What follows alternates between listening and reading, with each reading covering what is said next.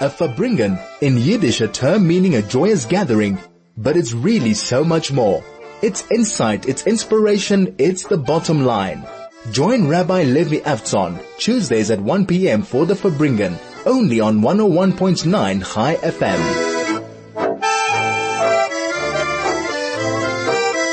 101.9 Chai FM. This is Rabbi Levi Avtzon. Good to be with you on this beautiful Tuesday. Thank God the weather here in Johannesburg is much better than last week, at least if you don't love the cold. And it's good to be with you. It's a special day. It's Rosh Chodesh, the first day of the month of Tammuz, which means that we're literally exactly three months away from Rosh Hashanah, which is the first day of the month of Tishrei. And gosh, a lot to think about there, what Rosh Hashanah is going to look like this year. Not that we're prophets or anything, but it's, sometimes it's good to prepare. But that's not what my show's about.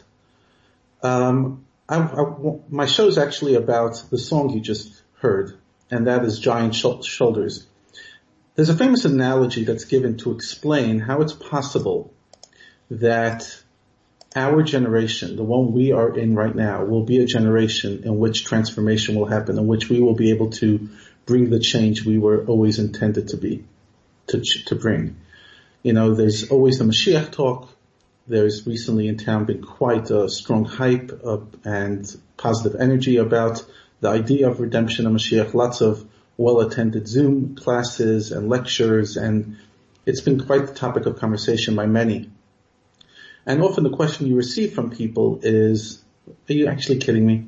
Our time today, in this day and age, you're telling me that in our world, we are going to get Mashiach if the people of the past didn't get it. If Moses couldn't bring Mashiach, if Avram couldn't bring Mashiach, if all the great men and women of Jewish history and of all history couldn't bring this world to the climax and to a world of perfection, shouldn't we uh, be, you know, aren't we overstepping our own value by thinking that some, that Mashiach will come in our time? And the rabbis gave the analogy of a giant and a, a, a young person. There's a giant that comes to a mountain, comes to a wall, and wants to look over the wall into a beautiful castle, a beautiful garden. And the, the wall, unfortunately, even if he steps on it, stands on his tipping toes, the giant cannot look over the wall. It's still a few meters or a meter that is beyond his look. He could jump, but he can't really see anything. And he has this young little boy next to him, young little kid. And the giant looks at the kid and says, why don't you climb onto me and you'll be my eyes. You'll tell me what you see. So the kid is the one that actually gets to see what's beyond the wall. If the kid thinks that, thinks to his or her credit, they're imagining because they're, I don't know, one tenth the size of the giant. And it's the giant that picked them up and they're just becoming the eyes of the giant. They're standing on the shoulders of giants. And that analogy has been used to explain our time. You see, something that people don't appreciate about history is that history is a compounding process. What do I mean? What your grandparents or great grandparents or even people unrelated to you did 100 years ago, 200 years ago, the battles they fought, both within and without, the acts of goodness they did, the challenges they overcame, it wasn't just to give them a place of paradise. That, that's the smallest of the prizes. Every challenge that has ever been undertaken by any good women and men around the world, which, which they overcame, join together to build an accumulative amount of incredibly positive energy.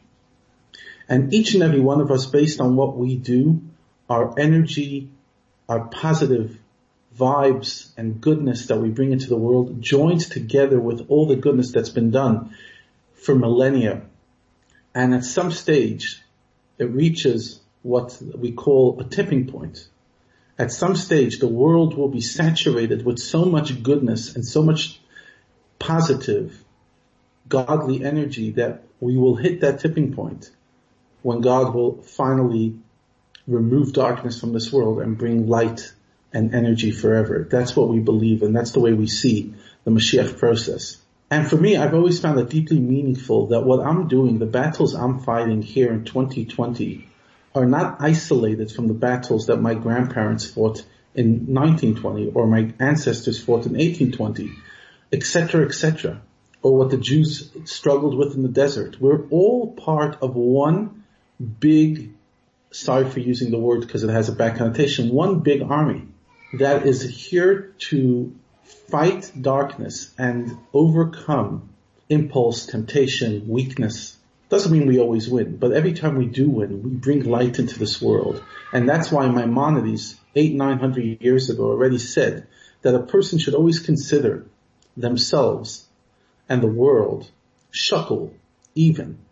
And it's like a scale and two even sides.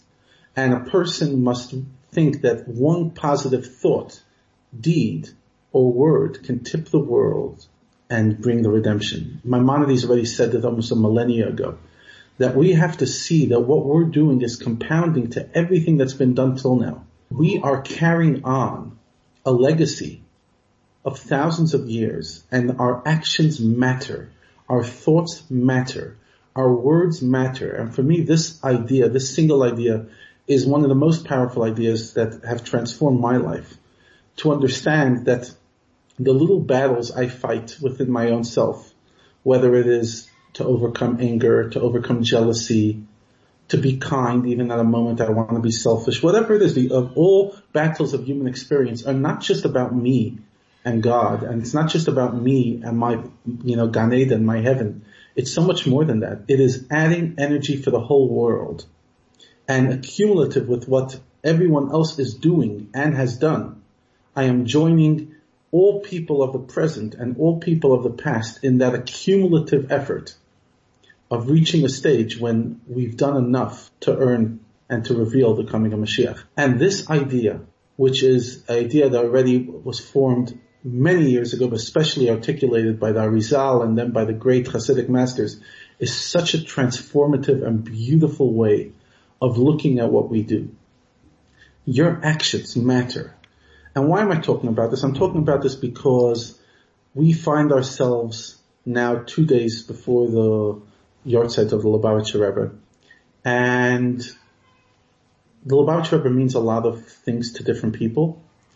But one of the things he's always meant to me is this idea that he always reminded us that our actions matter, that we matter.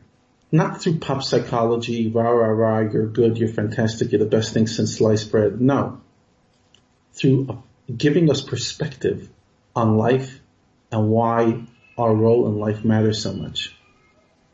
The song I want to play for you now is actually from the same CD that I played a song earlier. The song is called Rifa'eni, which means please heal me.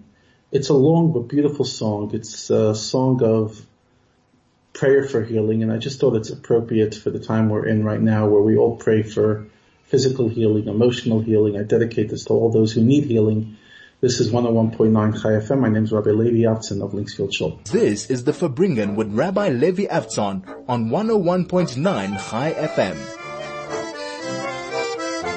This is 101.9 Chai FM. My name is Rabbi Levi Avtzon of Linksfield Shul. And earlier in the show we were talking about this idea of giant shoulders, that what we've done in our lives and what our parents done has been all accumulating towards one process Recently, I've had quite a few lectures that I've spoken about the concept of redemption of Mashiach. And one thing I've found over and over talking to various crowds is that it's so important to have context. For many of us, when we learned about Judaism, our Judaism went something like this. And I say this in no judgment, I actually say it in admiration. We learned about ideas. We learned about chagim, holidays. We learned about mitzvot. We learned about God. We learned about davening. We learned, maybe even learned some Talmud or Mishnah or whatever we've been exposed to in our lifetime. But often we lack a single narrative to bring it all together. Okay, so I'm praying. I'm getting close to God. I'm learning. I'm bringing God into my mind. I'm understanding godly intelligence. I'm doing a mitzvah. I'm doing what God wants from me. But what's the congruent and coherent message behind it all? What's the underlying principle of what we're doing? And the rabbis and mystics tell us that It is all about bringing light into this world. It's about making this world saturated with godliness. You know, I remember hearing from many, many people will still say that you live in this world and the point is that you then go to heaven and you live happily ever after based on the work that you've done over here and that this world is a waiting room for the next world.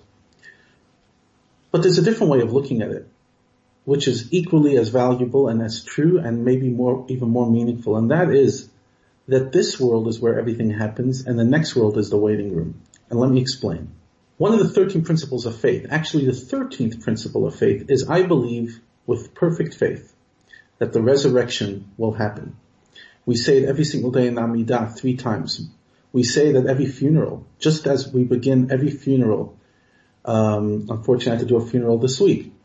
And the first words we use is from the Amidah, Atagi Bar Lama Hashem Mesimata Rav Shia, God, you are strong, eh, you are mighty, and you will resurrect the dead. We say this literally before we've even put the deceased in the ground. Um, we say it in Amidah every single day. And the question is, why is resurrection of the dead not only such a principle of faith, but so often repeated that it has to make it into the Amidah every single day and into every single funeral? And the answer is because what is ultimately the resurrection? It's not just like, oh, once, one day it's going to come and my mother-in-law or my great grandmother or whatever is going to come back and we're going to suddenly get along and everything's going to be great. No, there's something much deeper. Where is the world in which God builds a relationship with us? Is it in heaven or in this world? Go with me on this. Take me, you know, go with on this journey, on this you know, theoretical journey, but I think very, very meaningful. Where does the relationship get nurtured? So the, you might say at first glance that souls in heaven, spirits, whatever you want to call them, energies, have a much closer relationship because there's no temptation, there's no sin. So our deceased parents or grandparents or those who've lived before us, I often think that, you know, just, you know, the idea of our mortality it often hits me that there's today, as we speak, there's not one person alive who lived in the 19th century. I think it's like a, it's, it's so obvious, but it's like it hits you that like every single human being in the 19th century is no longer here. And it's probably very few from the first decade of the 20th century. So where do we build a relationship with God? Do we build a relationship in heaven where, where we're perfect or we do build a relationship in this world where we're not? And the, and the sages teach us that the relationship we build with God actually is here, not there. And I'll tell you why. Because when a soul is in heaven, in, in paradise, they're not in a relationship with God because they're not choosing Him. They're consumed within His presence. In other words, God's light, His energy, His potency, His power is so great that all souls are consumed within that energy and they're literally become one with God, but there's no relationship. In this world, however, there is a relationship. Why? Because I'm choosing whether to believe in God or not. I'm choosing after I believe in Him to have a relationship with Him. I'm choosing the dynamics of the relationship. Nobody's forcing me. And because I'm choosing this relationship, it's a relationship because I don't really have a relationship with myself. I am myself. But when I have a relationship outside of me, a person who has a mind of their own, and together we choose to commit, and the best example is a healthy marriage, a healthy committed relationship. When two people commit to that relationship, therefore it has an incredible beauty. And that's why according to the Talmud, the holiest of all the writings of the prophets is the book Shir Hashirim, Kodesh Kadashim, Holy of Holies in the words of Rabbi Akiva. And yet when you open Song of Songs and you read it on literal translation, it's, it's a love poem. And that's why if, if, you go to an ArtScroll translation, they don't even translate it literally because they have, they give you the context, which is a relationship between the Jew and their creator, between the person and their creator.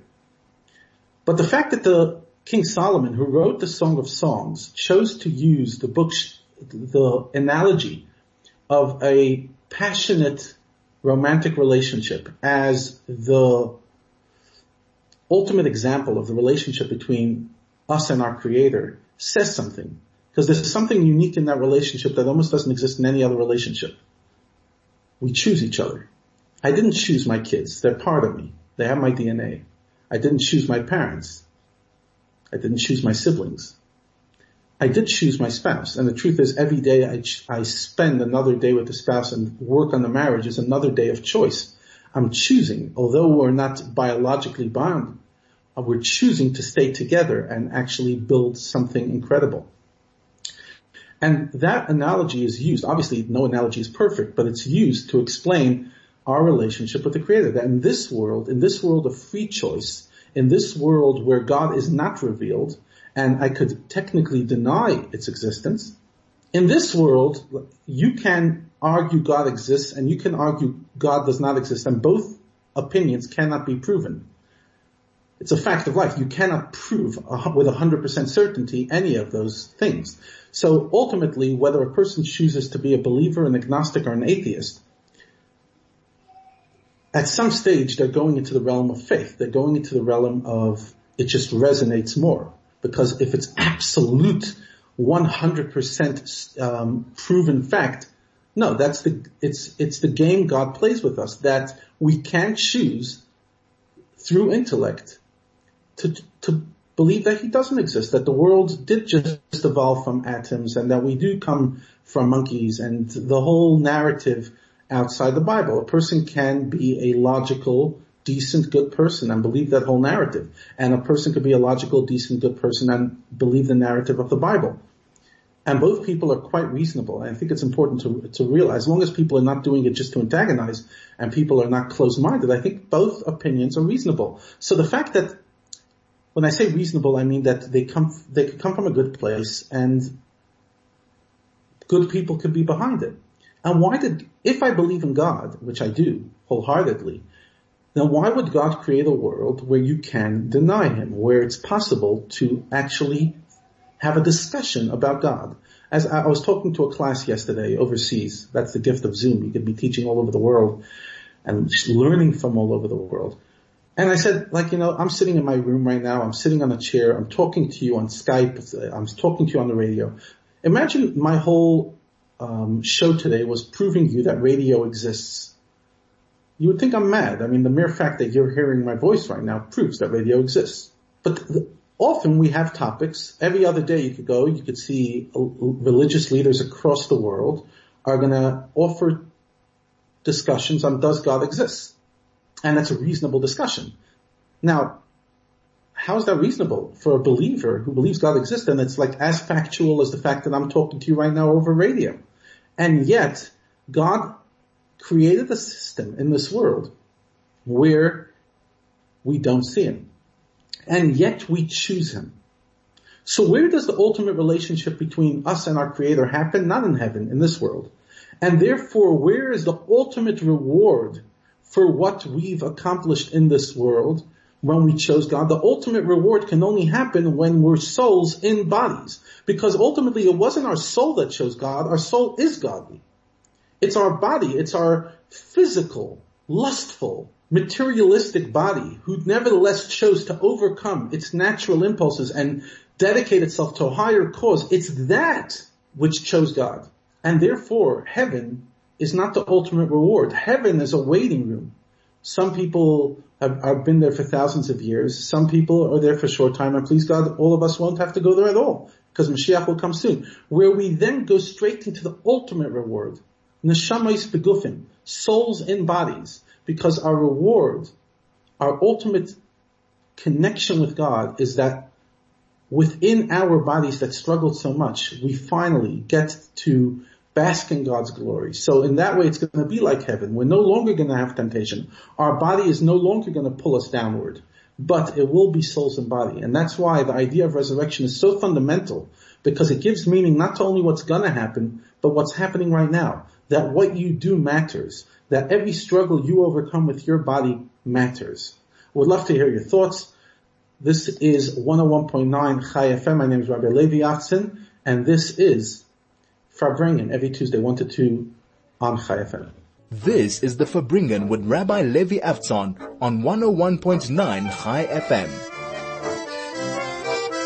My name is Rabbi Levi Avtzon. We've been on the show and we've been talking about perspective of the idea of what's going to be in the future where Mashiach comes, the idea of resurrection and appreciating that whatever we go through now has incredible value not only for the moment, but for all time and for all places. I remember the first time I really understood, you know, often you hear a lot of discussions and you hear lots of ideas as a child and children's education is so important because you're forming them, but often the things we hear as children don't necessarily permeate us in or consciously, I mean, and we don't really get what we're learning. So like you could learn something, you could say it over and over, but you don't actually get it. And sometimes you just get it. Like, you know, many of us have uh, lessons to learn in our lives and sometimes we could go through the same lesson over and over and over and we just don't learn the lesson, you know, whether it is that we fall into bad relationships, whether it is we, you know, uh, gosh, make bad financial decisions. A lot of us, the truth stares us in the face, but until the truth doesn't not only stare us in the face, but actually penetrate our brain and get digested in our psyche, in that, till that moment, it doesn't actually hit us. So I remember that t- that time. It was, you know, in my twenties when I suddenly realized at some stage that my relationship with God is actually a relationship. That what I do matters to Him, and that I can have a conversation. I can be in a passionate relationship. Sometimes it's more passionate, sometimes it's less passionate, sometimes it's more vibrant, sometimes it's less vibrant, but it is a relationship and that this world is not only about me accumulating a, a piece of paradise, but rather it's about the value I add to others and to God's world and give God a home within this world. You know, because for many years I, I, I, was hearing the narrative that I'm in this world, as I said earlier, just to get paradise. But the problem with that philosophy, obviously it's true that we do get paradise, but you know, our parents go there once they pass away and during the year we say Kaddish and we bring them to heaven. But if the whole point is that I just go to paradise, and ultimately it felt like the, my whole lifetime I'm not serving God, I'm serving myself. I'm just creating a nice mansion for me to stay in once, you know, my time is up. And then when I understood that's a relationship is it, it, it, gave me such meaning that what I'm doing, the battle I'm doing is actually adding light into the world. And every time I add light to this world and everybody else adds light to the world, we get a stage closer. And the ultimate stage is, in the words of the prophets, V'nigla kvayt Hashem, God will be revealed. V'ra'u kol basar and all flesh, in other words, all physical beings, will see, ki Hashem tiber, that God's mouth is speaking. Once and for all, we'll actually see the real deal. That's the messianic promise. And it's a promise for all people, not only for Jews, it's for all mankind, all good, decent people who um, fight the good fight and overcome their own impulses and add good value to this world will be part of that messianic era. And if we can have, we could appreciate that what I do every single day is bringing God's revelation into this world closer. And God dreams of that day. God dreams of the day that he can be in a warm and revealed relationship. You see, why isn't, why is God hidden? That's a big question and I'm supposed to answer that in the few minutes I have left. But let's just get some perspective. Sorry for the noise in the background. I am doing this live um, from home. Um, let's get some perspective. Adam and Eve lived in paradise. At that time, God was revealed. They were talking to God face to face. God calls out Adam, he talks to Eve, he talks to both of them. We're told, according to the Medrash, God actually braided Chava, Eve's hair, and brought her to the marriage ceremony between her and Adam. They were like a very close, warm, revealed relationship. And what happens? Adam and Eve, not too long after, abused the relationship and God tells them to do something. They didn't do it. Now, the sages explain what happened over there. At a, at a basic level, what happened is that they hadn't earned that revelation. They were just born into it. They were born into wealth. They were born into abundance. They were born into a world where talking to God was just normal. When you're born into that world, you abuse it because you don't even, you take it for granted. It's the human condition. Think about COVID and what we re- suddenly realizing we've been taking for granted during our lifetime. For most of us, pretty much, I'd imagine everyone sitting over here, planes were created before our, everyone listening, planes were created before our lifetime, cars were created before our lifetime. We've taken so much of our world, whether it's travel, business, social relationships, social dynamics for granted. And now not. That's what happens. When you're born into something, you don't realize that sitting on a plane and flying to the other part of the sky, as I remember one comedian describing, he says, you sit on a chair, you put on a seatbelt, close your eyes, and you wake up on the other side of the planet. It's, it's an unbelievable phenomenon, but that's the world we grew up in, okay? We just go on planes and that's what we do, or we go into cars and that's what we do. We don't sit on donkeys or horses, that, for, that we just do for a nice experience at the zoo when you take something for granted, then it can never be a meaningful relationship on both sides. So what does God do? God re- removes his revelation after Adam and Eve. And ever since then, we've been in this game of hide and seek with God. Sometimes he's more revealed like at Sinai, in the times of the temple, in each and every one of us when we have miracles in our lives. You have a baby and at that moment, you just feel God's presence. And often even on sad times like death, often people will tell me they feel the presence of the divine or something powerful in the room. But on the most part, it's unrevealed. And the point is that as we battle collectively, each time in this darkness to do the right thing, we are slowly earning this relationship.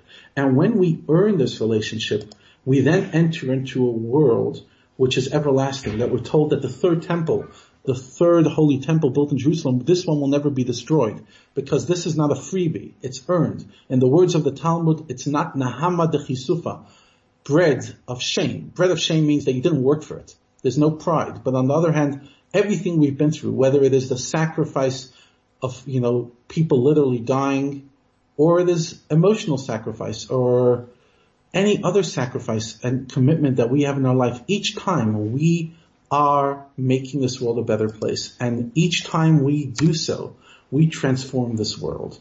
So think about this. Next time you have a little battle, you're a bit irritable, you want to blow your fuse, uh, you, you're feeling jealous, or you're feeling sorry for yourself. Again, any of us, we're human, that's the human condition. We have moods, we have feelings. But to remember this perspective and sit there saying, gosh, my battles matter, not only for me, not only for my loved ones, but for the whole world.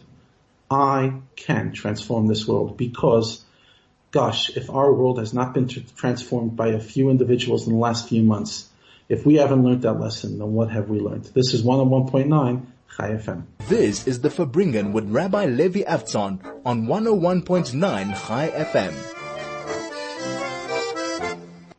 So in the few short minutes I have left, let me just finish off with a prayer. As I mentioned, uh, we live in incredible times in challenging times, but we also live in what I believe is messianic times. When exactly Mashiach comes, I pray every day that, he, that it arrives and that it happens today. But in that process, when as we wait, to just remember that what we go through matters. Unfortunately, in the past 24 hours, I've spoken to so many people and so many people have reached out and shared some people's stories of incredible beauty during this time, but some people heartbreaking stories, absolutely heartbreaking, devastating. And sometimes you actually don't know what to say, like there's no, there's no words. And I always say like, I honestly don't know what to say. But here's what I do know, that everything we go through matters. And each battle we overcome and each time we wake up and again and face the day despite our challenges, we make this world a better place. Not only in our own lives, not only for the people that depend on us, but for all humankind. And if we could appreciate that idea, which is an idea that Lubavitcher Rebbe, whose yahrzeit on this Wednesday night, Thursday, reiterated over and over, that our actions matter, that we matter, that our, that we contribute to a collective human mission.